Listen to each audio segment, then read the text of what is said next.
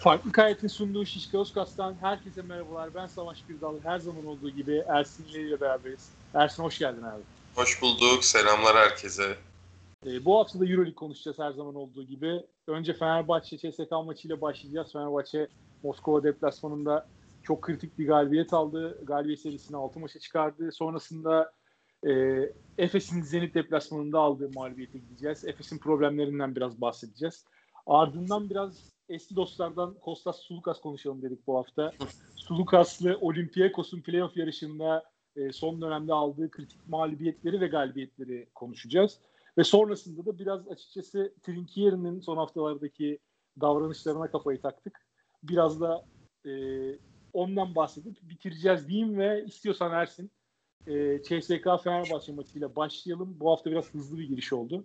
Hı hı. E, yani ne diyorsun Fenerbahçe'nin bu galibiyeti hakkında çok kritik bir galibiyet bence ve biraz da açıkçası insanların kafalarındaki soru işaretlerini sildi. Ben buna kendimi de dahil ediyorum. Fenerbahçe çünkü 5 maç üstte kazanmıştı ama kafamızın bir köşesinde hep şey vardı. Fenerbahçe fikstür avantajıyla mı kazanıyor ve aslında çok da önemsenecek bir yükseliş değil mi Fenerbahçe'nin iki sorusu vardı. Ve bunu Fenerbahçe deplasmanda lideri yenerek sildi ve ikna edici bir galibiyet aldı. Yani çok da böyle bir şans galibiyeti e, demek de mümkün değil açıkçası. E, ne diyorsun? Senin kafandaki soru işaretlerini sildi mi? Valla benim kafamdaki soru işaretleri zaten çift maç haftasıyla silinmişti. Yani bu takım artık bir oyun düzenine oturttu. Ee, Veseli'yi hücumun temeline oturttu. Dekolo Dekolo top paylaşımında yine arada top kayıpları yapsa da e, rolünü buldu Gudur için gelişiyle ve Pierre ve Eddie'nin de dörtten e, verdiği katkılarla bu takım artık yoluna bakar demiştik. Problem neydi? Oyun kurucu problemiydi.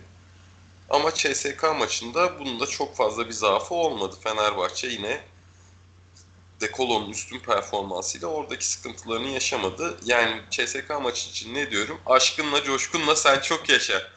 Yükseliyor bayrağın arşa. Bu sene en sevindiğim galibiyet. Açık ara yani.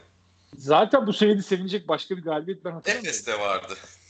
Evet, Efes, Efes de sevindiriciydi ama tabii Efes maçından sonra yaşananlar ve Fenerbahçe'nin kaç, kaç ay geçti o maçın üstünde? Herhalde 3 ay geçti. 3 ay. 3 aylık sürenin 2,5 ayında Fenerbahçe'nin yani 2 ay diyelim 2 ayında Fenerbahçe'nin çektiği çile tabii bu e, CSK galibiyetini çok daha sevinilir hale getirdi. Onu da söylemek lazım yani. Düşülen noktadan tekrar buraya çıkılabilmesi Fenerbahçe adına çok önemli. içerisinde gelinen yer inanılmaz. Evet kesinlikle öyle. Yani oyun Peki abi. mi mesela Zalgiris'e Ava Berlin'e rezil olduk? Ben bunu anlamadım gerçekten. Orada bir kırılma noktası var. Artık nerede gerçekleşti bu bilmiyorum ama e, şimdi ondan bahsedeceğim.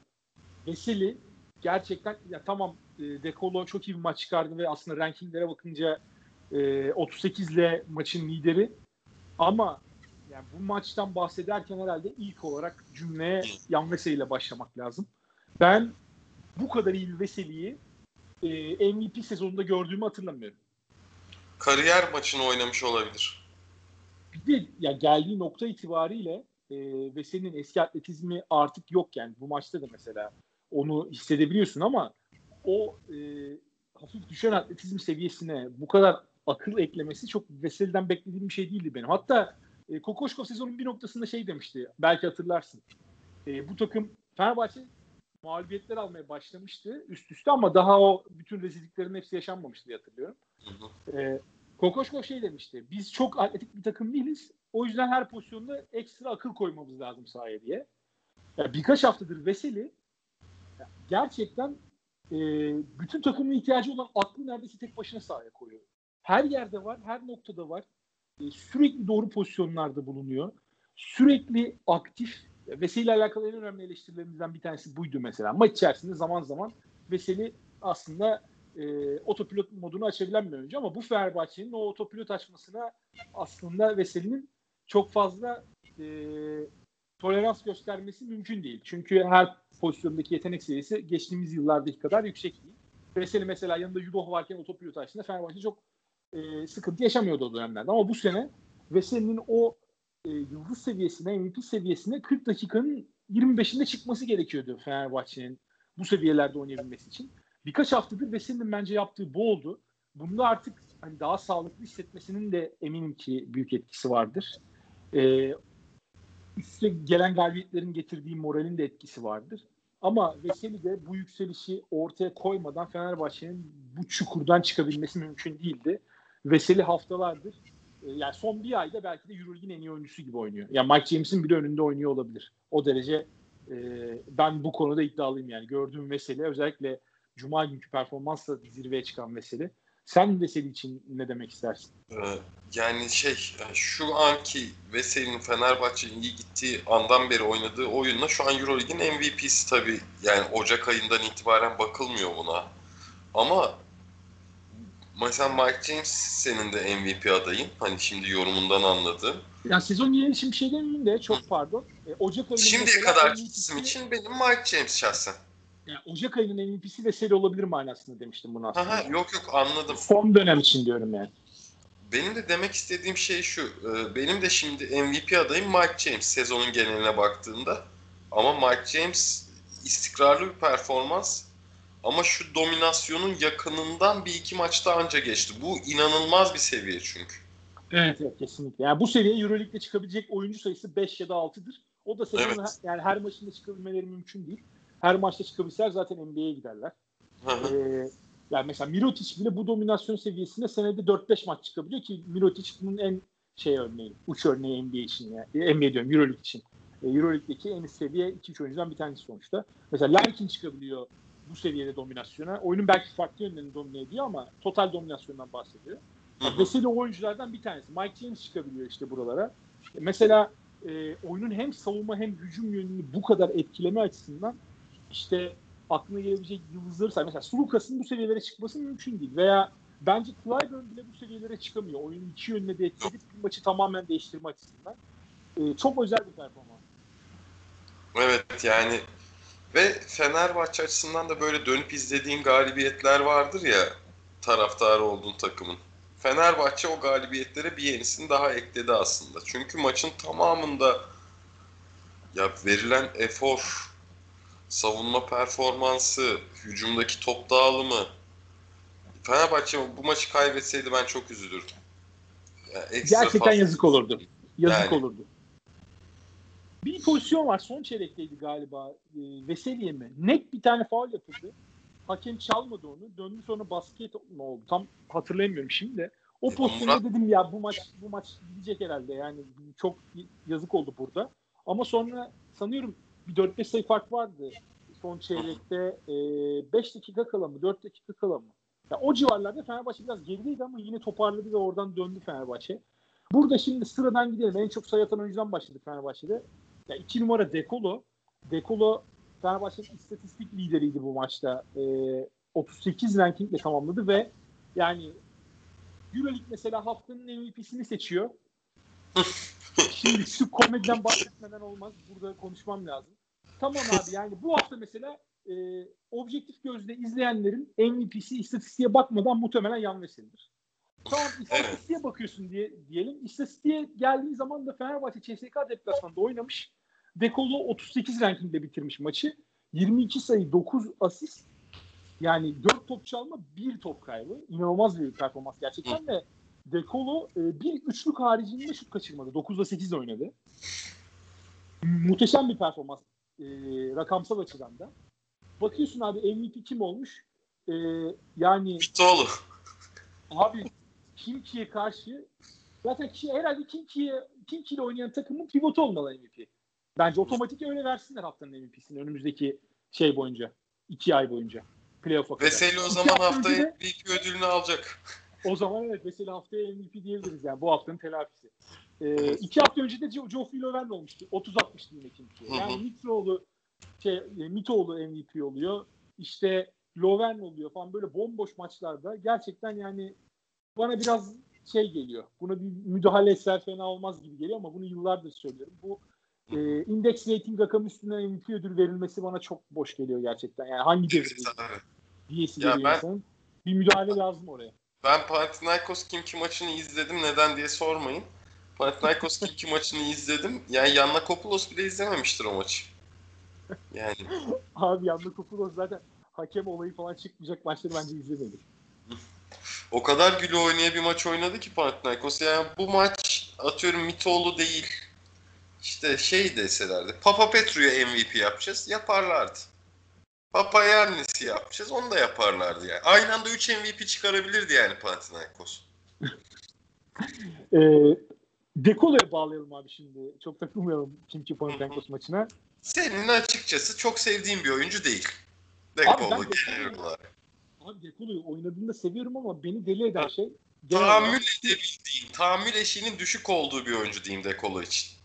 Çünkü abi topu çok e, korumayan, çok Aha. fazla böyle e, şuursuz topla denemelerde bulunan bir oyuncu Dekolo ama bu hafta yani dokuz, zaten rakamlar söylüyor bunu. 9 asist, 1 top kaybı ama böyle bir deplasmanda Fenerbahçe'nin kazanabilmesi için Dekolo'nun 9 asist yapmasına belki ihtiyacı yok ama Dekolo'nun 5 top kaybı yapmamasına çok ihtiyacı var Fenerbahçe'nin. Doğru. Yani böyle deplasmanlarda Deko'nun böyle oynaması lazım. Tamam bazı yerlerde o pasları onun riskine girebilirsin tabii ki. Ee, spektaküler hareketler de deneyebilirsin ama yani zor bir duruma düştüğünde mesela Deko'nun meşhur bir hareketi var. En çok beni uyuz eden. Yani zor bir pozisyona giriyor. Bir arkasından the pas çıkarmaya çalışıyor. çalışıyor. Topu kaybedeceği pası verdiği anda belli zaten. Hı hı. Ee, bu işlere girdiği zaman Dekolo izlemesi zor bir oyuncu. Çünkü bu böyle hareketler başarılı olduğunda çok fazla keyif verir ama başarılı olmadığında da abi burada şimdi buna gerek var mıydı dedirten hareketler. Dekolo bu sezon çok fazla e, şimdi buna gerek var mıydı dedirtti. Bu maçta o işlere girmedi bak farkındaysan. Yani çok fazla böyle bir tane pası var. Fast break'te Topun 3'e 1. kıymetini çok bildi. Evet yani 3'e 1'de Veseli'ye bir tane behind back pas verdi. Orada zaten pasın başarılı olma ihtimali %95 falandı yani. Çok büyük bir risk Evet. yoktu orada. E, Bu maçta o risklere girmedi. Bence doğrusunu da yaptı.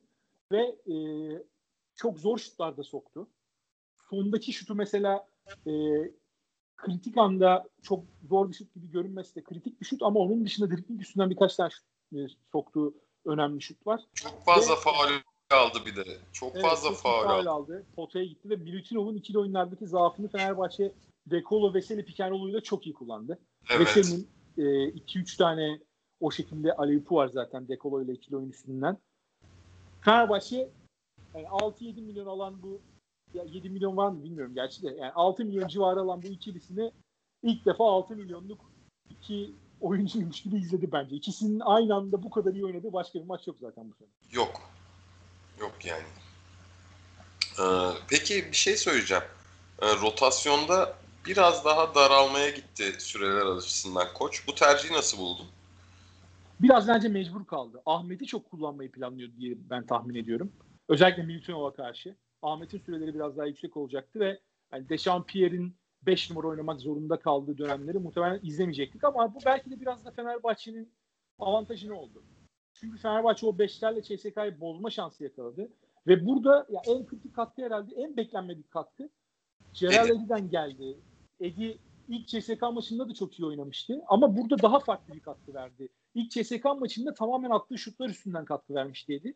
Burada istatistik kağıdına yansımasa da bence daha e, çok yönlü bir katkı verdi. Yani savunmada da iyiydi. Hücumda da mesela çok kritik bir basketi var.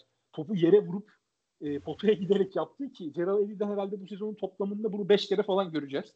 Toplam. Öne geçiren basketti bir de yani ki kritik bir basketti. Ben Evet, birinci evet, tercih olarak bunu düşündüğünü zannetmiyorum Edin'in orada. Yani biraz mecbur kaldı ama orada çok iyi yavaş adımları yavaş adımları çok çok iyi attı ve iyi bir pozisyon buldu. Yani işte ama şutör oyuncuların da bu tarz şeyleri var. Ee, şakaları var. Yapabiliyorlar yani böyle şeyler. Zaman zaman Edi'nin bunları yapabilmesi lazım. Yaptığında e, dışarıdan şu tehdidinin de daha rahatladığını görecektir. Doğru. Tabii topu yere vurmak ayrı bir yetenek. C- e, Gerald Edi'de o özelliğin çok olmadığını söylemek lazım. Yani çok büyük beklentiye girmemek lazım. Zaten çok fazla yapabildiği işler değil bunlar. Ama e, zamanla limitli de olsa oyununa bunu bir derece olsun eklerse mesela bir kere topu yere vurup işte e, yine içeri çok girmesin ama mesela fake'den sonra o şut tehdidinde gelen savunmacıyı ekart ettikten sonra topu bir kere yere vurup e, şutu da boş şutu denemek diyor mesela. Böyle özellikleri veya bir adım içeri atıp atmak gibi. Her ne kadar bu artık çok tercih edilmese de üçlüyü bırakıp orta mesafeyi denemek. Hani oyunu çeşitlendirmek açısından e, yetenek orada sınırlı olsa da bir iki böyle ekstra e, hareket ekleyebilirse repertuarına o zaman tabii ki için işler biraz daha kolaylaşabilir. Bu maç biraz bence ilk CSK maçında da ben bunu gözlemlemiştim. CSK oyun stili itibariyle biraz Eddie tarzı oyuncuları sahada daha uzun süreler tutabileceğim bir ekip. Yani CSK yetenek tavanı çok yüksek bir takım ama maç içinde de gözlemledik. CSK'nın e, top dolaşımı ile ilgili bence problemleri var. Yani çok fazla top böyle e, özellikle CSK'ya karşı switch savunması da yaptığın zaman ki Fenerbahçe Veseli de bunu bol bol yaptı. Mike James birebir kaldığında biraz orada top dolaşımında sıkıntı yaşayabiliyorlar. Yani orada topu döndürecek e, oyun aklı biraz az. Daha ziyade skora yönelik bir oyun aklı var. Bu maçta Daniel Hackett'tan da aslında o açıdan e, beklediği katkıyı alamadı CSK. Çünkü genelde Hackett o katkıyı veren oyuncu oluyordu James'in yanında. E, belki bilmiyorum James'le Hackett'in sakat oldukları söyleniyordu maçtan önce. Son saniyede e, maç anında belli oldu oynayacakları. Clyburn de keza öyle, e, aynı şekilde sakattı. Clyburn oynayamadı. Hackett ve James belki de sakatlıktan biraz etkilenmişlerdir bu açıdan ama Fenerbahçe onları hem iyi savundu hem de CSK Fenerbahçe'nin e, kendisini iyi savunmasına biraz müsaade etti. Yani Fenerbahçe mesela çok kötü savunma yapıyorken bile sezonun büyük kısmında CSK ilk maçta 60'larda tutmuştu neredeyse. Bunun biraz CSK'nın oyun stiliyle de alakası var bence.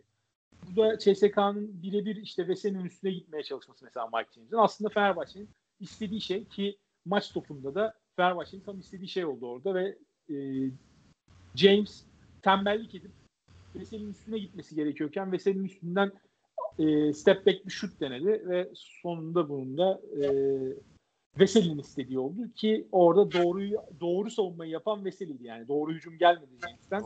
Veseli orada yapabileceği her şeyi doğru yaptı ve devamında da zaten Dekol'un üçlüğü maçı bitirdi. Peki devamı için görüşlerin ne? Sezonun ilerleyen kısmı için istersen e, tabii şeyi şeyden bahsetmedik. Kyle O'Quinn transferini hiç konuşmadık bizim programda. Evet. Biraz onu konuşmamız lazım. Unutmayalım onu. E, Fenerbahçe'nin bence tam ihtiyacı olan anda geliyor transfer. Çünkü bu maçta da gördük. Veseli 35 dakika sahada kaldı. Veseli Fenerbahçe formasıyla 3 maç üst üste daha 35 dakika sahada kalırsa yani Fenerbahçe'nin belki e, o 3 maçı kazanması ihtimali %20-30 artar ama sezonun geri kalanında aynı seviyeyi koruma ihtimali aynı oranda düşer. Öyle söyleyeyim. Çünkü Veseli artık geçirdiği sakatlıklar e, Fenerbahçe için ne kadar e, kilit bir oyuncu olması işte e, bunlar itibariyle Veseli'nin Fenerbahçe tarafından maksimum düzeyde korunması lazım. Fenerbahçe'nin Veseli'yi mümkün olduğunca mesela bugün Fenerbahçe Fethiye ile oynayacak. Bence ne Veseli ne Dekolo Fenerbahçe'de kadroda olmalı. Yani geçen haftaki Beşiktaş maçı bir hataydı muhtemelen. Çünkü ya Beşiktaş yükselişte olan bir takımdı. Fenerbahçe'nin o maçta Veseli Dekolo'yu dinlendirmemesi lazımdı belki. Ama bu hafta Fethiye karşısında e, önümüzdeki hafta çift maç haftasıyken Fenerbahçe'nin Dekolo ve Veseli'yi kesinlikle dinlendirmesi lazım. Çünkü sezon boyunca artık gelinen bu noktada 21. maç oynandı. E, Fenerbahçe'de Veseli'nin sakat olduğu ve Dekolo'nun sakat olduğu dönemlerde nasıl bir oyun oynandığını acı yoldan artık tecrübe ettik. Yani koç da bunu tecrübe etmiştir. İzleyenler de tecrübe etti. Fenerbahçe'nin bu iki oyuncuya da minimum %70 olacakları seviyede ihtiyacı var. Fenerbahçe'nin bu oyuncuları mümkün olunca koruması lazım. Kyle O'Quinn bence bu noktada zaafları olsa da Veseli'yi şu an en iyi ikame edecek oyunculardan bir tanesi gibi geliyor bana. Alınabilecek oyuncular arasında. Artık Euroleague transfer dönemi de geçmişti. Euroleague'den de yani alabileceğin hani adı da yazıldığını bir iki defa gördüm. Herhalde en iyi oyuncular e, oyuncular değil de oyuncu Greg Monroe falandı. Yani Greg Monroe'yu evet. deneyene kadar ki ne olacağını da az buçuk biliyorsun. E, NBA'den Kyle O'Quinn'i getirmek ki potayı koruma en azından e, yeteneği diyeyim çok daha yüksek bir oyuncu Monroe'ya göre. Her ne kadar ayak çabukluğu O'Quinn'de de sıkıntı olabilecek olsa da. Burada Fenerbahçe bence Veseli'nin arkasını iyi kollayabilecek 15-20 dakikalık sürelerde. Veseli ile yan yana da oynayabilecek. Ee, ona da el veren bir yetenek e, seti olan elinde bir oyuncu tercih etti. Kyle O'Quinn'in 30 yaşında Avrupa'ya geliyor olması bir soru işareti tabii ki. Ne kadar uyum sağlayabilecek? bu yaşta gelip ve sezon ortasında geliyorken hani sezon ortasında bir anda işin içine e, atıldığında nasıl tepki verecek buna? Bunları göreceğiz tabii. Bunları yaşayarak göreceğiz ama şu noktada da çok daha iyi bir transfer yapılamazdı bence bundan. Ben o açıdan olumlu bir transfer olarak görüyorum Kyle O'Quinn'i. Nasıl bir oyuncu dersek dediğim gibi ya NBA'de genellikle böyle e, nadir dönemler dışında hep 15-20 dakikalık süreler bulabilmiş maksimum. Bir rol oyuncusu profilinde olan bir oyuncu. Çok mücadeleci, savaşçı bir oyuncu. E, biraz undersized bir oyuncu pivot mevki için ama Avrupa'da bu daha az hissedilecektir. Öte yandan hani hafif orta mesafesi olan bir oyuncu ama %100 orta mesafesine e, güvenilebilir mi ondan çok emin değilim ama o konuda e, bir Veseli ikameti olacak kadar güvenilir ama. Veseli'den daha iyi yani onu söyleyeyim. Şimdi Veseli son haftalarda çok iyi atıyor ama Okuyun da Veseli kadar atar. Onu söyleyelim. Ee, bir de pasör özelliği zaman zaman ön çıkabilen bir oyuncu. Bunu NBA'de böyle oyunun daha hızlı aktığı, daha çok boş alanların bulunduğu bir ortamda e, yapabiliyordu ona fırsat verildiğinde. Avrupa'da daha sıkışık savunmalar ve daha e, iyi rotasyonların olduğu, yani savunma rotasyonlarının e, yarı sahada bu tip basketlere daha az izin verdiği bir ortamda Okuyun o asistleri yapma fırsatını bulabilecek mi? Hani Fenerbahçe onu bence o pozisyona koymak için muhtemelen tercih etti. O şansı da vereceklerdir ona. Ama bu yeteneğini Avrupa'da bence tekrardan bir ispat etmesi gerekecek. Çünkü ben NBA'deki e, bu asist mevzusunu Avrupa'daki kadar ikna olamıyorum. Biraz asistlerin de böyle daha kolay e, asist olarak sayılması diyeyim, not edilmesi istatistik kağıtlarına. Hem de savunmaların da biraz özellikle normal sezonda böyle çok fazla e, üst seviyelere çıkamaması. Avrupa'da şimdi playoff yarışında muhtemelen çok sert maçlar bekliyor Fenerbahçe'yi Euroleague'de. O yüzden e, okuyun bakalım o yeteneğini burada da sergileyebilecek mi? Hem o uyum süreci itibariyle hem de bahsettiğim açılardan. Onu bekleyip görmek lazım ama o açıdan bence e, yani Avrupa seviyesi için pivottan bekleyeceğiniz yetenek seviyesinin üstünde bir oyuncu. Onu söyleyebilirim. Yani sahayı iyi gören bir oyuncu bence. Ve o pasları verebilecek bir oyuncu. Ve senin yerine de orada olması Fenerbahçe'nin aynı oyun sistemini e, 40 dakikaya yayabilmesi için Fenerbahçe adına bir avantaj olacak. Yani benim de sana ekleyeceğim tek cümle şeydi Veseli'ye Veseli'ye yani aynı oyunu oynayıp aynı oyunu oynayıp kimi transfer etmen gerekir deseler okuyun derdim yani. Yani okuyun demezdim tabii de okuyun gelince okuyun derim yani. Aklıma gelmezdi başta okuyun. yani ben bayıldım transfere.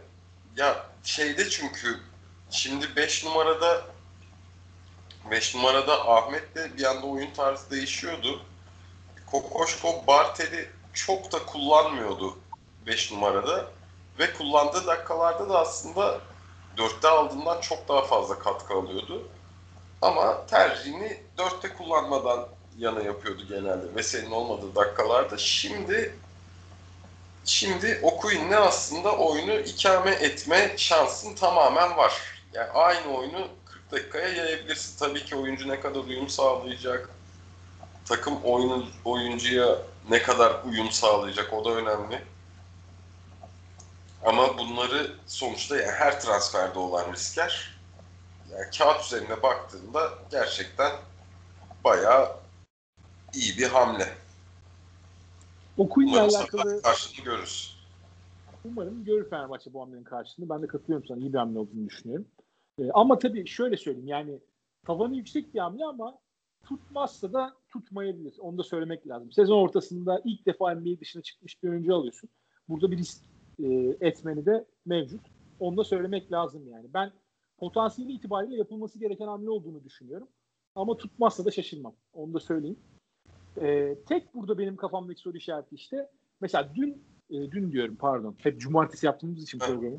E, Cuma günü maçta son pozisyon Mike James Yan Vesey ile karşı karşıya. Orada mesela Fenerbahçe'nin Mike James'in karşısında Kyle Okuyun'u koyması ve birebir e, üçlük çizgisinin dışında Okuyun hadi git Mike James savun demesi mümkün değil yani. Bir tek o soru işareti.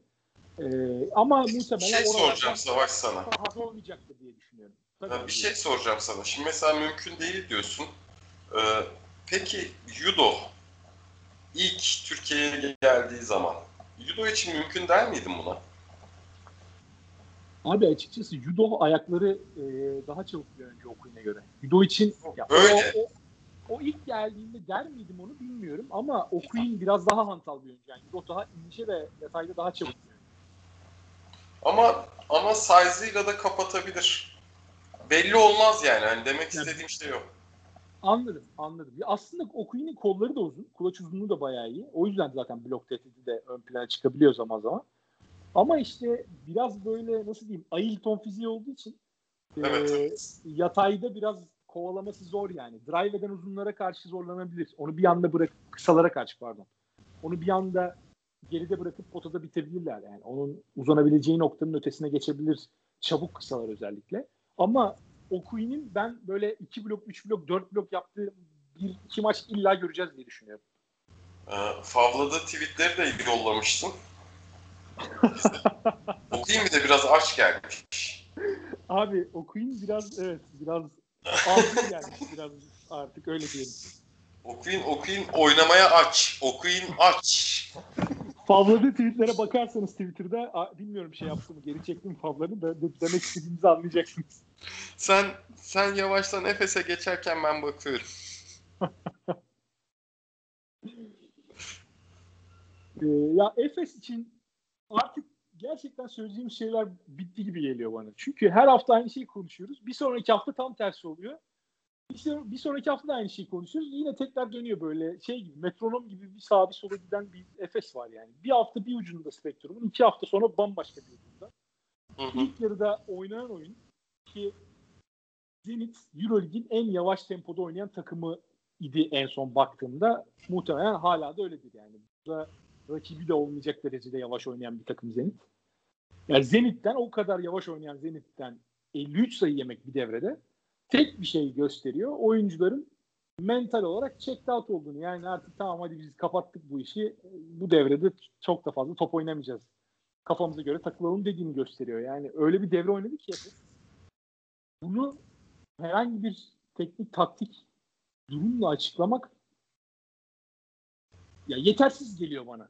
Tamam Ya evet Zenit, Aha, Zenit Efes, herkesten sayı buldu hemen hemen. Efes seyircili deplasmanlarda yani Zalgiris'te de benz, benzer sıkıntılar yaşamıştı ya. Afallıyor olabilir mi ya? Ben sanmıyorum abi. Zenit de öyle çok çekinecek bir şey değil ya. Seyirci yoktu ortada yani. Ya ne bileyim abi.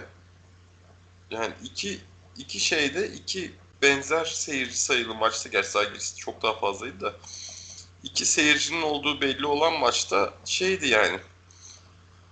İlk yarılarda darmadağın bir Efes vardı. Efes'in seyircisiz maçlarda da bu sezon nasıl performansları ortaya koyduğunu gördük. O yüzden ben çok seyirciye yormayacağım. Hı hı. İlk yarıda Zenit hemen hemen herkesten skor katkısı buldu. Zaten Zenit maç e, geneline baktığımızda 7 oyuncusu çiftlenlere ulaşmış. Burada mesela çok ön plana çıktı Pengos sondaki iki tane üçlüyle. Pengos'un 13 sayısı var. 13 sayısı olan iki oyuncu var. A.J. Hollins'in de 13 sayısı var. Will Thomas 14 sayıyla maçı bitirdi. İşte Zubkov 12, Budaitis 11, Billy Bayron 10, Mateus Ponitka 10. Böyle gidiyor. Yani Zenit 7 tane ana rotasyon oyuncusundan ki burada aslında Casey Rivers'dan ilginç bir biçimde sıfır sayı katkısı aldılar ki Casey Rivers da önemli bir oyuncu aslında burada skor opsiyonu olarak. Ee, burada 7 oyuncudan Zenit çok net bir katkı aldı.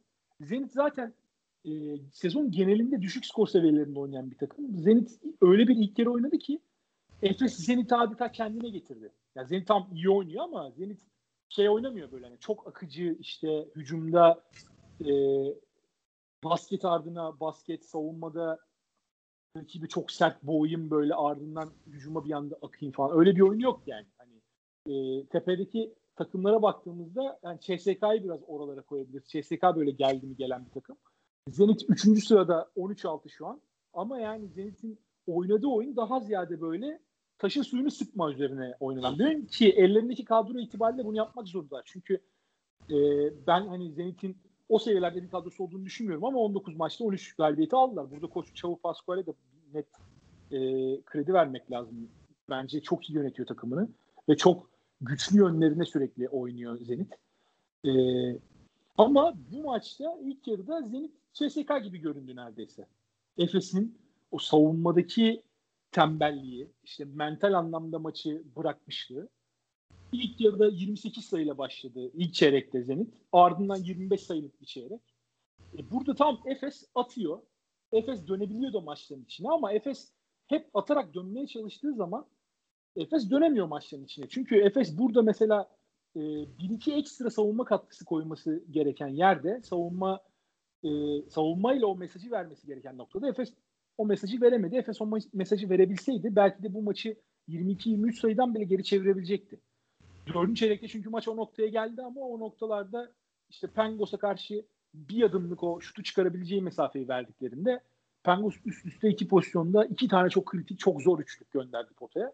Orada zaten işi çekti Zenit. Ama yani Efes'in bu e, işte Dr. Jekyll and Mr. Hyde hikayesi vardır. E, gece başka gündüz başka bir tane doktor hikayesi meşhur.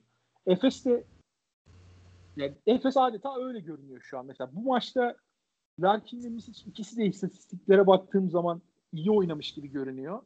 Ama Efes iki gardın da bu kadar iyi oynadığı bir günde maçı kontrol edemeyecekse Efes'te o zaman çok net bir problem var demek bu. Yani Efes'in çünkü Efes gardlarıyla akıp giden bir takımdı her zaman. Son 3 senedir yani Larkin ve Misic geldiğinden beri Efes bu profilde bir takımdı ama Efes iki gardı bu kadar iyi oynuyorken e, ya tamamen peak performanslarında değillerdi ama ikisi de iyi oynadılar bence yani. Ortalama üstü maçlar oynadılar. Efes iki gardı da iyi oynadığında bu şekilde net bir mağlubiyet alabiliyorsa Efes'in biraz e, yani Ergin Ataman'ın biraz oturup farklı çözümler düşünmeye başlaması lazım bence artık içeriden. Ee, Ergin Ataman'ın bu hafta içi Radyo Spor'da Deniz Aksoy'la bir programı var. Ve orada orada takımın içerisindeki liderimiz Simon. Bu sene bu sene takım lideri Simon şeklinde bir açıklaması vardı. Simon bu maçta döndü ama bıraktığı yerin çok çok uzağında gözüktü. Benim gördüğüm. Kolay değil abi. Ee, o değil değil. Benim lafım yok. Hı hı. Fıtıkmış yani. Ameliyat olmadan ha. dönmeye çalışıyor. Bence Simon zorlanabilir sezonun önümüzdeki döneminde eski performansına dönme açısından. İşte yani görüntü olarak görüntü olarak onun çok uzağındaydı. Yani hareket etmekte zorlanıyor gibiydi bazı yerlerde yani. Ee, bu bu mesela Efes'te bu maç için yazmış bir eksi olarak düşünülebilir. Yani takımın sağ içindeki takımın sağ içindeki liderini hiç oynatmamaktan daha zor. Ee, bu şekilde sıkıntılı bir durumda oynatmak. Bu takımın e, düşüşünü sağlayabilir. Mesela bu maçta Efes şimdiye kadar Plyce'in yokluğunu ilk kez bu kadar çok aradı. Çok net yani. karşı değil mi? Evet. Evet çok net çözüm bulacaktı. Dunstan ya yaşlanıyor havası veriyor bu tarz pivotlara karşı artık. Ayaklar e, ayaklar eskisi kadar hızlı değil. Ayaklar eskisi kadar hızlı değil. Ve işte size olarak da bir tık kısa kaldığında dominasyona sebep olabiliyor.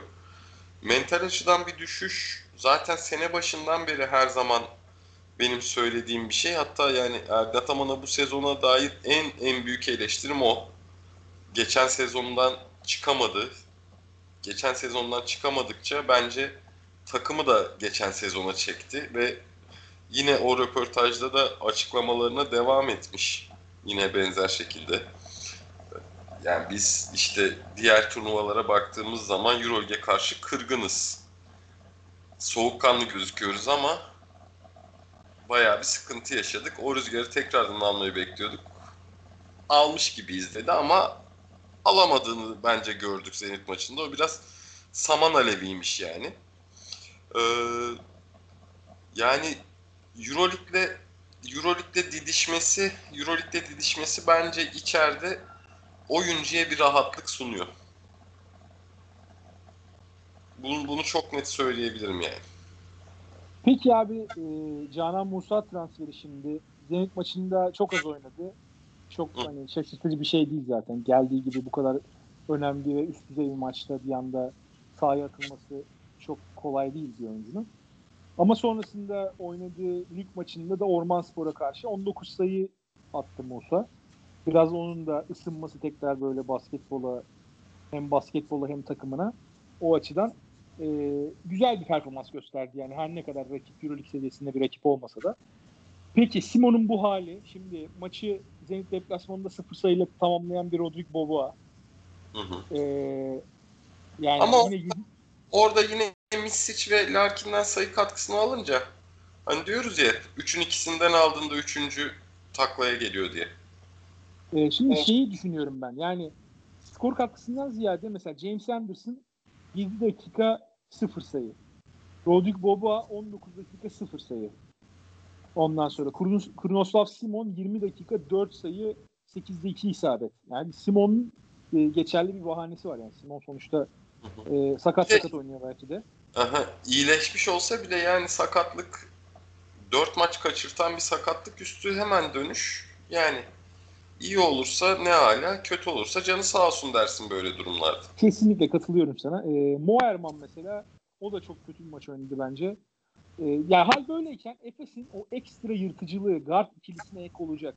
Çünkü hep sezonu mesela Larkin Misic eksenini konuştuk ama ben biraz oradan çıkarmak istiyorum. O bağlamdan çıkarmak istiyorum. Çünkü dediğim gibi Larkin Misic'in iyi oynadığı bir maçta bile Efes bu kadar net sürklese olabiliyorsa tamam skor 7 sayıyla bitti maç ama ben Efes'in bu maçta sürklese olduğunu düşünüyorum. Özellikle e, üçüncü çeyrek hariç yani.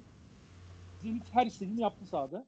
Onu e, demeye çalışıyorum. Yani bu guard ikilisine, yıldız ikilisine Efes'in ek olarak acaba Musa'nın yakın zamanda Euroleague'de daha uzun süreler aldığını ve e, daha önemli rol oynadığını görebilir miyiz? O ekstra patlayıcılığı, yırtıcılığı, hani gidişata isyan eden karakteri sahaya koyması açısından. Belki Musa genç, dinamik bir oyuncu olarak o farklılığı getirebilir. Çünkü Efes'te e, biraz fazla bence statiko artık yerleşti ve herkes halinden memnun gibi bir görüntü var ki bu durumdaki bir takım için yani şampiyonluğa oynaması beklenirken 21 maçta 10 mağlubiyet almış bir takım için bence bu olabilecek en kötü şey. Efes'te bir isyana ihtiyaç var gibi geliyor bana. Ee, ya ya biz işte şey ya biz burada rahatız ya da ya playoff'a kadar bu tempoda götürelim orada vurur geçeriz. Yani ikisinden biri. Ya rahatlık ya aşırı özgüven ama işte ikisi de ikisi de yani bu tarz koştur koştur fikstürü olan bir turnuva için ikisi de aslında sıkıntı. Bir de abi çok pardon e, hı. hemen şunu ekleyeyim yani ikinci durumsa söylediğin gibi eğer tamam hadi biz rölantiye gidelim zaten bir noktada gaza basar giderizse bence yanılıyorlar çünkü gaza basıp gidecek bir havuz yok şu an ortada yani Doğru. e, çok sıkı bir playoff yarışı var ve ya ikili, üçlü averajlar, dörtlü averajlar bile işi belirleyebilir gibi duruyor. Efes iki mağlubiyet alırsa ki Efes'i de şimdi daha zorlu bir fikstür bekliyor önlerinde. E, Efes burada mesela 2-3 mağlubiyet alırsa bir anda kendini potanın dışında bile bulabilir. Sonunda ben playoff yapacaklarını düşünüyorum her türlü.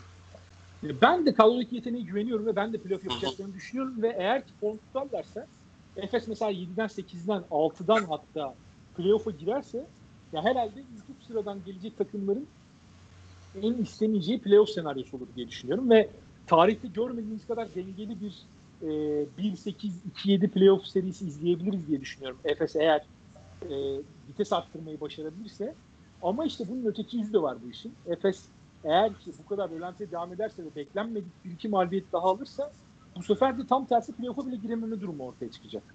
Yani şu an hala bence erken. Hala Efes için gaza basma ve form tutmak için önlerinde yeterli süre var. Ama 4-5 hafta sonra aynısını söyleyemiyor olabiliriz. Eğer ki hala beklenen oyun ve e, beklenen galibiyetler gelmezse. Musa için de Musa için de ben yine röportajdan referans vereceğim. Musa için de şey e, daha çok uzun vadeli düşünüyoruz mesajı vermiş Ergin Ataman ama işte Orman Spor bir de dün Kikanovic de yoktu. Yani iyice yani Orman Spor'un yarısı falan çünkü o Kikanovic. O da yoktu. Öyle olunca tamamen gül oynaya bir maç geçti ve Musa da ya ben maça dair yani bir fikrim yok. Sen istatistikleri söyleyince söyledi. Kikanovic'in olmadığını biliyorum. Musa da bulmuş yani fırsatını. Ama Ergin Ataman'ın söylediği biraz daha uzun vadeli düşündükleri. Ama bu istatistiklerle de sonuçta yani Musa büyük yetenek formayı da alabilir. Yani işte hiçbir şey hücum anlamında hiçbir şey veremeyen Anderson'ın dakikalarını çalabilir. Boboa'nın işte Zenit maçındaki gibi ritmini bulamayınca zarar veren performansının yerine kadroya yavaş yavaş girebilir ve o süreleri de çalabilir. Yani Musa'da bu potansiyel var işte. Avantaj o. İşte ben süreci biraz hızlandırabilir mi Efes'in içinde bulunduğu durum ve yani kimsenin isyan etmemesi bu duruma? Ya aldığı dakikaları nasıl kullanacağına bağlı vallahi. Hiç başka bir şey değil. O tamamen ona bağlı artık. Evet doğru katılıyorum ben. Yani Efes'in... kere, üç kere üst üste şey atmaması lazım. Leş atmaması lazım. Yani girecek net katkıyı verecek. Girecek net katkıyı verecek. Çünkü benim anladığım planlarda kolay kolay yer açılmayacak ona. Evet Ergin Ataman'ın bu konudaki e, tutumunu da biliyoruz genelde. Ergin Ataman da e, oyuncu ona bir şey verdiğinde genelde devamını getirip süre vermeyi seven bir oyuncu. Kimi kestiğine çok da fazla bakmayan bir oyuncu ama tam tersi eğer Musa mesela iki maç üç maç üstte bir şey vermezse Euroleague seviyesinde o zaman Musa'nın da gözünün yaşına bakmaz yani. Ergin Ataman, evet evet. Ya sen bir, sen bir yazın seni bir yazın Gloria'da görelim der yani. Aynen. Aynen. Ergin Ataman bence bu açıdan takdir edilesi bir e, koç. Bakalım Musa'nın ne verebileceğini bağlı diyelim. Ben de sana katılıyorum bu noktada. Şimdi Efes'in önünde e, zorlu bir seri var bence. Şimdi haftaya kesinlikle kazanması gereken daha kolay bir maç var nispeten Kızıl Yıldız maçı iç sahada. Ama sonrasında direkt net rakipleriyle oynamaya başlayacak Efes. Önce e, Makabi'ye gidiyor ki Makabi de son zamanlarda biraz yani üstündeki ölü toprağını attı diyelim.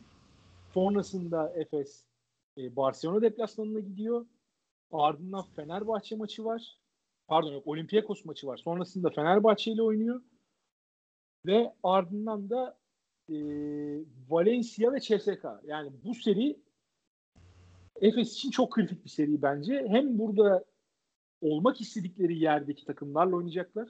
Sezon başında Efes'i hayal ettiğimiz noktadaki takımlar e, CSK ve Barcelona. Efes'in o seviyede olduğunu, aynı seviyede olduğunu düşündüğümüz takımlar. Hem bunlarla oynayacaklar hem kendilerini ispatlama şansları var bunlara karşı.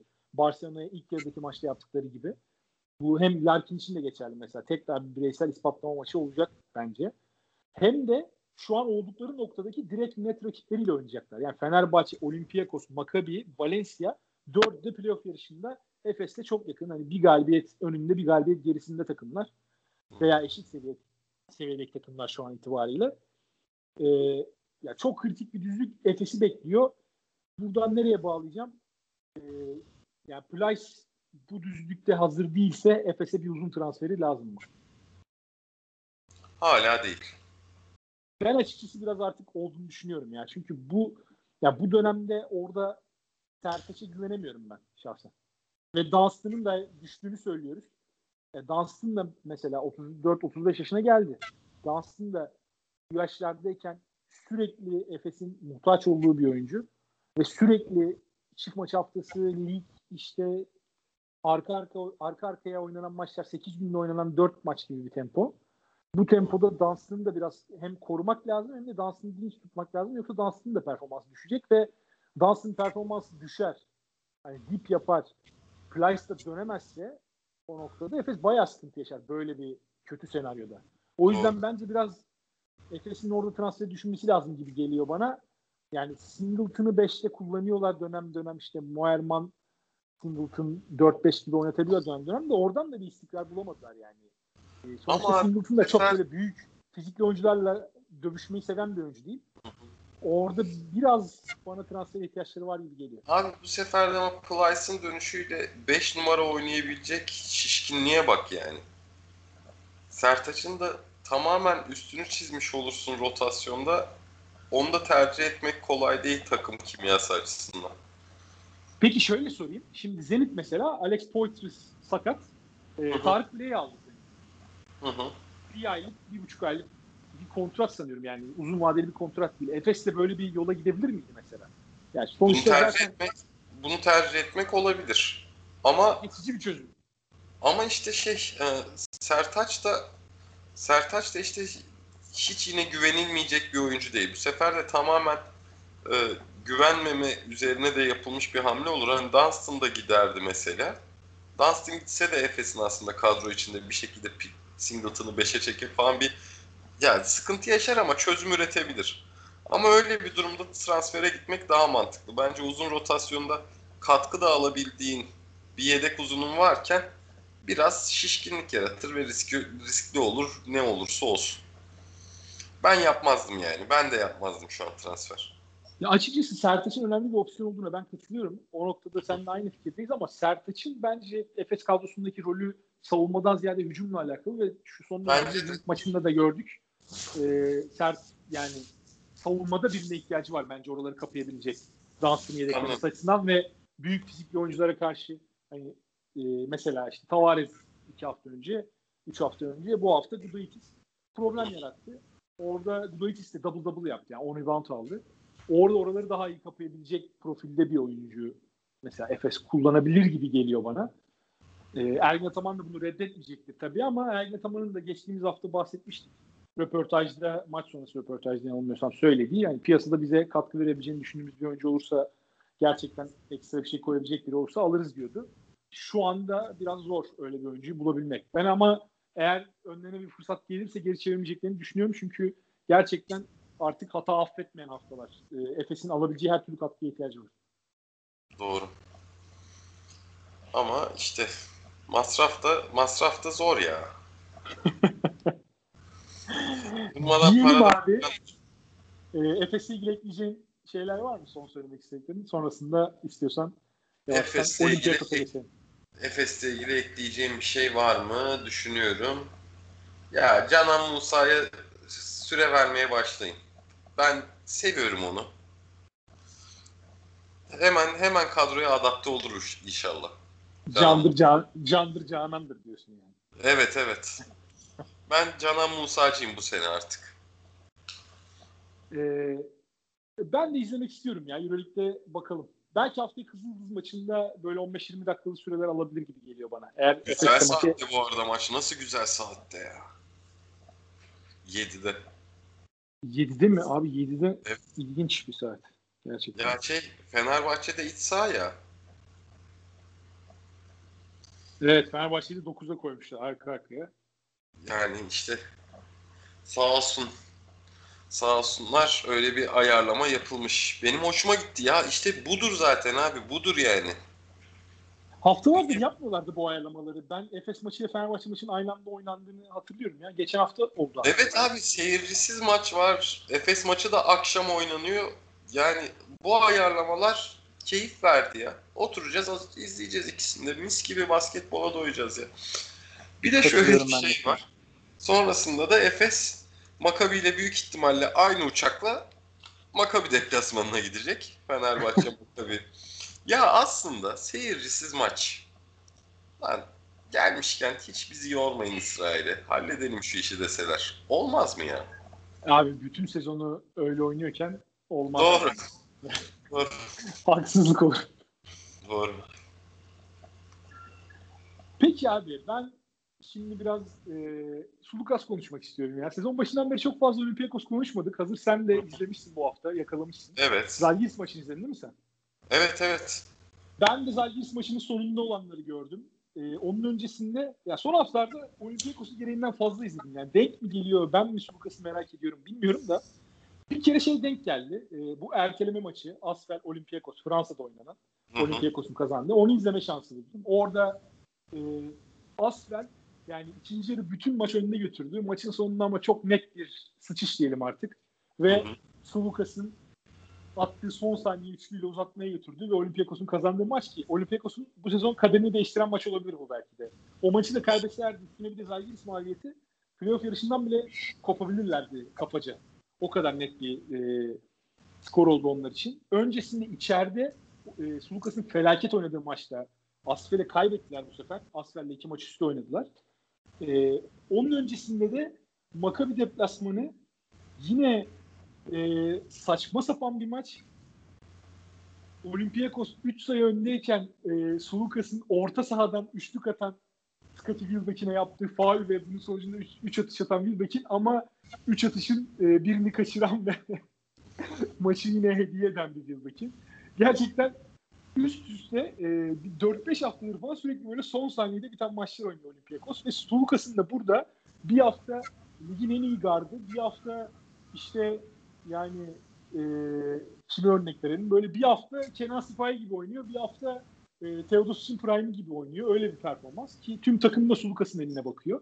Sen şimdi Zagis maçını izledin ben sana şeyi soracağım abi. Son pozisyon sence faul mü değil mi? Thomas Volkap'ın çaldığı top. Değil.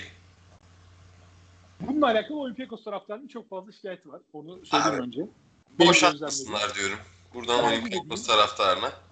Ee, orada Sulukas fazla faul çalınacak diye beklediği için ki Zalgiris'in de bir tane faulü vardı takım faulü Evet, dolmadığı var. için bilerek orada e, yani faul yapacaklarını zannetti Sulukas ama Volkap'lı maçtan sonra şey demiş. Bence gayet de net açıklamış durumu. Yani bizim bir faul hakkımız daha vardı. Ben de hani madem faul yapabilme hakkım var ben de agresif olup topu çalmaya çalıştım orada. En kötü faul olur e, düşüncesiyle diyor. Ki faulde yapmadan topu çaldı orada bence. Kötü kötü oynadığı bir maçın sonunda da noktayı koydu kral. Yani va- valla Zalgiris'in koçu Zalgiris'in koçu akıllı adam yani çünkü böyle şeyler çok ezber şeyde Avrupa basketbolunda. Oyuncuların var ya bazen böyle faul hakkı var diye koştur koştur şuta kalkan oyuncuya falan faul yaptığını görüyoruz Savaş. O faul hakkı faul hakkının kalması bazen zarar verebiliyor takımlara. Yani hatta adam akıllı faydalananını uzun zamandır ilk kez gördüm. Zalgiris. Yani burada koça da ilk önce bir saldırdan saldır komutunu vermesi koçun artı yazdı. Sondaki bitiriş de inanılmaz bu arada. Yani Evet o da bayağı zor. Aslında orada bile faul olabilir. Orada faul çalabilirlerdi. bence fauldü hatta. Yani ben basket faul diye bekledim vermedi. Ama zaten süre de bitmişti. Çok evet, da orada çok şey fazla yok. şey yapmadılar. Hani düşene biz de biz vurmayalım gibi oldu orası. Böyle 10-0 biten maçlarda uzatma uzatma 2 dakika gösterilir ya futbolda öyle bir şey oldu. Ee, peki Sulukas'a ne diyorsun bu sezon? Yani Sulukas sence geçen sene bıraktığımız oyuncu mu yoksa bu sezon üstüne koyarak mı devam ediyor? Çünkü istatistiklerinde bir miktar yukarı doğru gidiş var. Özellikle ilk baştaki böyle bir buçuk iki aylık e, alışma periyodunu göz ardı edersek son iki aydır falan Sulukas özellikle o Barcelona deplasmanı, Barcelona deplasmanında kazandıkları maç oradan sonra Sulukas ortalamalara baktığımızda bayağı iyi bir oyun oynuyor ama ben maçları yakından takip eden biri olarak şunu söyleyeyim. Yani o bayağı bir maç izledim. Son iki ayda herhalde dört tane full Olympiakos maçı falan izledim. Yani Sulukas aslında e, biraz Olympiakos'ta şeyin ekmeğini yiyor gibi geliyor bana. Çok fazla rol veriliyor. Çok fazla sorumluluk veriliyor. Geçen sene Fenerbahçe'de biz yani çok fazla Sulukas'ın eline bakıyor takım falan diyorduk ama sonuçta yanında yine Dekolo vardı ve topu paylaşmak durumundalardı. Burada artık Spanulis'in de iyice düşen rolü Ve Spanulis'in numara. rolü çok benimsemesi bu arada. Ya çok bence şey değil. Spanulis halinden çok memnun değil. Ben benimsediğine katılmıyorum ama biraz da mecbur Öyle kaldı. artık. diyorsun. Çünkü Hatta evet bunu yani sana soracaktım. Sen sonuçta bir Avrupa basketbolu timeline'ı takipçisisin aynı zamanda. Hani bunun yansıması var mı, konuşuluyor mu diye soracaktım. Ama ben Zalgiris maçında gördüğüm halinden gayet memnundu. Ee, yani Olympiakos taraftarı biraz şeyden şikayetçi. Ben gözlemlediğim kadarıyla onu söyleyebilirim. Mesela Sulukas'ın bazı maçlarda böyle fazla tacı atılıp Spanulis'in işte böyle 5-10 dakika iyi oynadığı maçlarda sürelerinin artması. İşte 20-25 dakikaları alması Spanulis'in. Barcelona'sın da şey alışkanlığı var şimdi bu sene. Ee, onu da çok suçlayamıyorum o konuda. Hiç bir, bir arada oynatmamaya çalışıyor. Yani çok böyle kritik bir hücum varsa anca orada Sulukas Spanulis ikilisini bir arada kullanıyor hücumdaki potansiyeli arttırmak amaçlı. Ama maçın genelinde ikisini aynı anda sahada çok nadir görüyoruz. Çünkü zaten bir tanesi bile savunmada zaaf. İkisini bir arada oynattığı zaman Olympiakos'un zaten pot altı savunması da çok güçlü bir takım değil. İyice e, ya Allah pamuğuna dönüyor savunma. Doğru. O yüzden ikisini bir arada hiç oynatmamaya çalışıyor. Sürekli birini tercih etmek durumunda ama Sponis tercih ettiği zaman bence Olympiakos taraftarı artık bu durumdan çok memnun değil. Çünkü Sponis yani çok böyle e, asil bir biçimde yaşlanmadı öyle diyelim. Yani bence mesela Diamantidis daha iyi yaşlanmıştı ama bunu da mesela şeyden ötürü olduğunu söyleyebiliriz. Genelde daha böyle küçük fizikli oyuncular büyük fizikli oyunculara karşı daha kötü yaşlanıyor basketbol üzerinde. Doğru. Bu arada Yani bu fizik çünkü belli bir noktaya kadar yetenekleri kime koruması benzediğini buldum. Sulukas tümer ya. Sulukas vallahi tümer Metin ha. Ama Tümer bu kadar sürekli değildi bence ya. O yüzden Sulukas bence o açıdan Yok. daha iyi. Yok burada Dekolo'nun Dekolo Sulukas yan yana oynar mı? Orada Spanulis Sulukas yan yana oynar mı? Ha, Tam açıdan. Metin bu ya. Abi o zaman ama şey oluyor.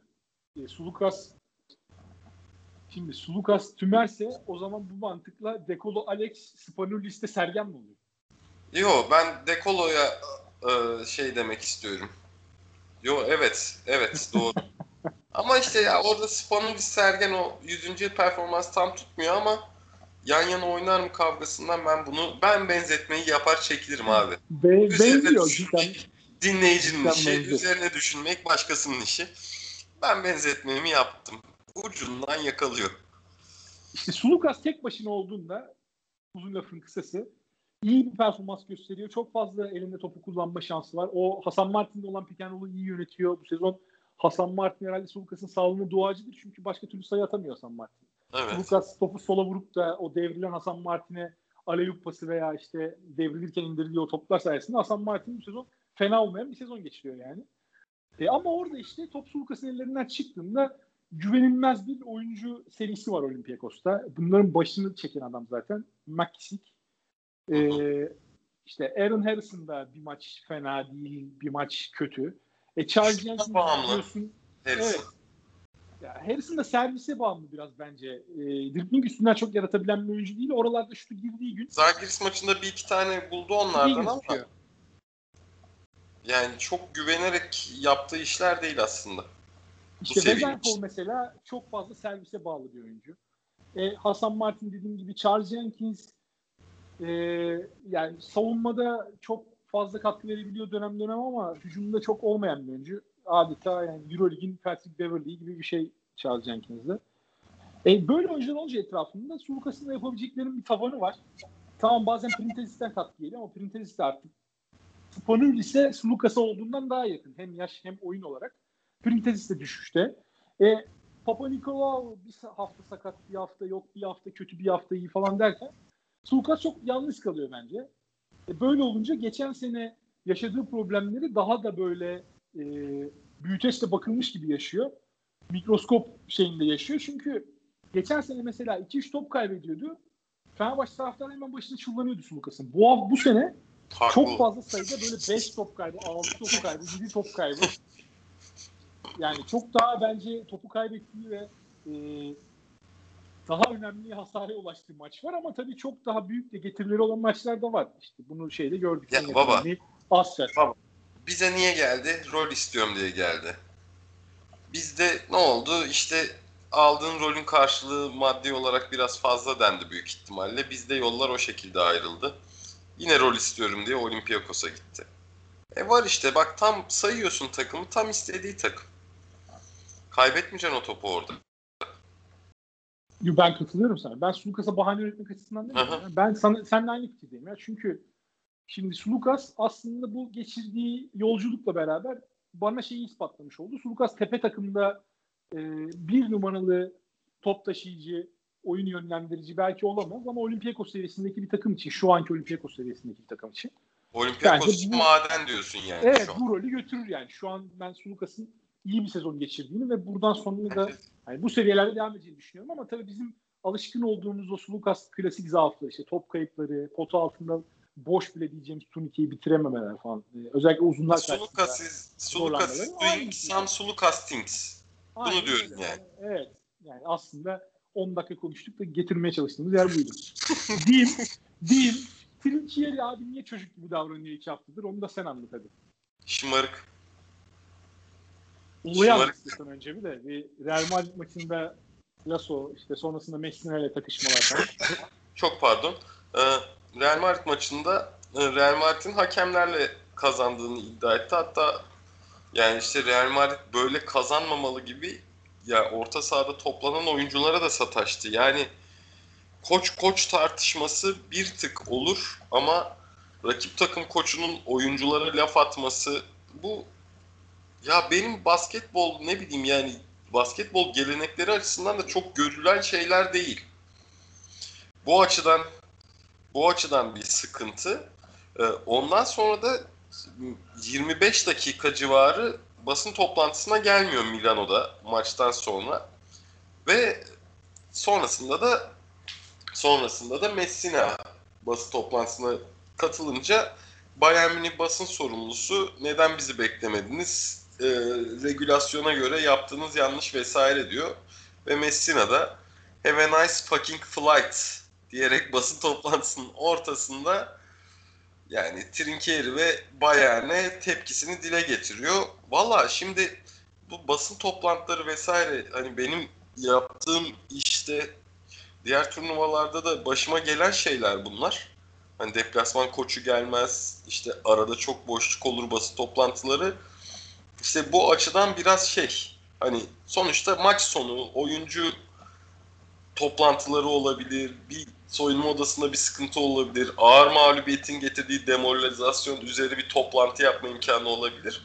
Yani bu zaman ayarlaması işi sıkıntı ama ya yani ilk geleceğin yere ilk geleceğin yere uzun süre gelmedikten sonra da o iş senin kontrolünden çıkar artık baba bir de şımarıklık yapmanın alemi yok. Katılıyorum. Özellikle ben şeyi kabul edemiyorum. Yani koç hakeme tepki gösterebilir ama tepkiyi hakeme göster. Yani Ve Real Madrid maçı sonrası. Lasso ile el sıkışmamak niye yani? Lasso ne yaptı orada? Hakem kötü karar verdiyse bu Lasso'nun suçu değil bir kere. Burada bu arada bak Trinkieri'den öte asıl suç basın sorumlusunda. Yani senin mesela işte koç basın toplantısında yani sen ne olursa olsun takımın atmosferi ne olursa olsun orada Trinkieri'ye basın toplantısına ne zaman gideceğiz diye sorman lazım yani. Araya girip. Yani bunu sormayıp bunu sormayıp orada koçu bekleyip sonra Messina'ya oradan atarlı giderli gelmek ya işini o o noktada iyi yapmadığını gösteriyor. Abi Çünkü, tamamen üst üste mağlubiyetlerin verdiği bir gerginlik falan. E işte diyorum ya işte yani bak hayvan gibi keyifli takım. Yani bu sene Euroleague'in izlenmesinin en büyük sebeplerinden biri. Atıyorum Zenit şimdi gizli lider. 3 takım yani Zenit 2 maçını kazansa eksik maçı kazansa 3 takım aynı puanda ama izlemesi en zevkli takım iki takım hangisi? CSK ile Bayern yani. Şimdi Fener ekleniyor oraya. Yani bunu bunu sunabilen Euroleague'deki yani biliyorsun seyir sıkıntısı vardı. Özellikle sene başında korkunç basketbol oynanıyordu. Oralarda bir seyirlik sunan takımın işi saha dışında antipatiye çevrilmesi benim sinirimi bozuyor. Trinkieri kendini böyle biraz tepeye yakın bulmuşken, o yolu da açık görmüşken şimdi üst üste önce Madrid'e yenilmek sonra Milano'dan bir de 25 sayılık mağlubiyet bence biraz onun sinirlerine dokunmuş. Biraz sakin olması, e, Ama. kafayı toparlaması lazım. Ama kadro kalitesi olarak yani şu iki maça da kafadan mağlubiyeti yazıp bu mental sıkıntılara da girişmemesi lazım. Yani biraz dev aynasına geçilmiş. Trinkier kendi dev aynasında görmeye ihtiyacı olan bir koç mu? Değil. Zaten de bence. Yani ya en şöyle... tepede birkaç isimden biri basketbol camiasında ama sinir bozucu bir hale almaya başladı. Bayern 7. sırada sezon başında Bayern'in 7. olacağını söylesek bu kadar hafta sonunda o Bayern ne kadar iyi iş çıkarmış derdik. Real Madrid'in bir galibiyet gerisinde. Öyle diyelim. Yani o yüzden Ensli'yi karartacak bir şey yok bence. Biraz Timkeri artık ne oldu bilmiyoruz. Tabii işin arka yüzünü de bilmiyoruz da biraz fazla fazla gerilmiş dediğim gibi. Son Maç kaybetmeyi bilmiyor diyebiliriz. Ona bir kim ki maçı lazım yakın zamanda. Öyle diyelim. Güzel bir son geldi. Yavaştan ha, kapatalım mı? Abi ha. kusura bakmamıştım. Bu hafta kim kilo oynamış bayan? E güzel. Evet. Deplasmanda. Artık orada kaybederse basın toplantısını bırak direkt böyle inzivaya falan çekilebilir. Kimkiye kaybederse de Kimki maçı bence onun sinirlerini alacaktır öyle tam. Bir gevşetecek, bir gevşetecek maç gibi geliyor bana da. Eklemek istediğim bir şey yoksa kapatalım abi istersen. Yok abi kapatabiliriz. O zaman herkese iyi haftalar diyoruz. Önümüzdeki maçta, e, önümüzdeki hafta çift maç haftası. E, bol Euroleague'li bir hafta diliyoruz sizlere. Biz haftaya da yine bugün bu saatlerde sizlerle beraber olacağız. Bugün Hoşça deme kalın. ya. Cumartesi olalım haftaya. Cumartesi Abi ben olalım. hep cumartesi yapıyormuşuz gibi düşünüyorum. Cumartesi olur, pazar olur. Cumartesi. Haftaya haftada cumartesi yapalım. yapalım ya. Hatta biz Tamam. cuma geceden maçlar bitince yapalım cumartesi salalım. Aslında evet öyle, öyle de güzel olur. Evet. Yani günümüzü günümüzü bir daha cumartesimizi yarimize ayırma fırsatı buluruz. O zaman herkese iyi haftalar diliyorum. Kendinize iyi bakın. Hoşçakalın. Demeler hoşça kalın.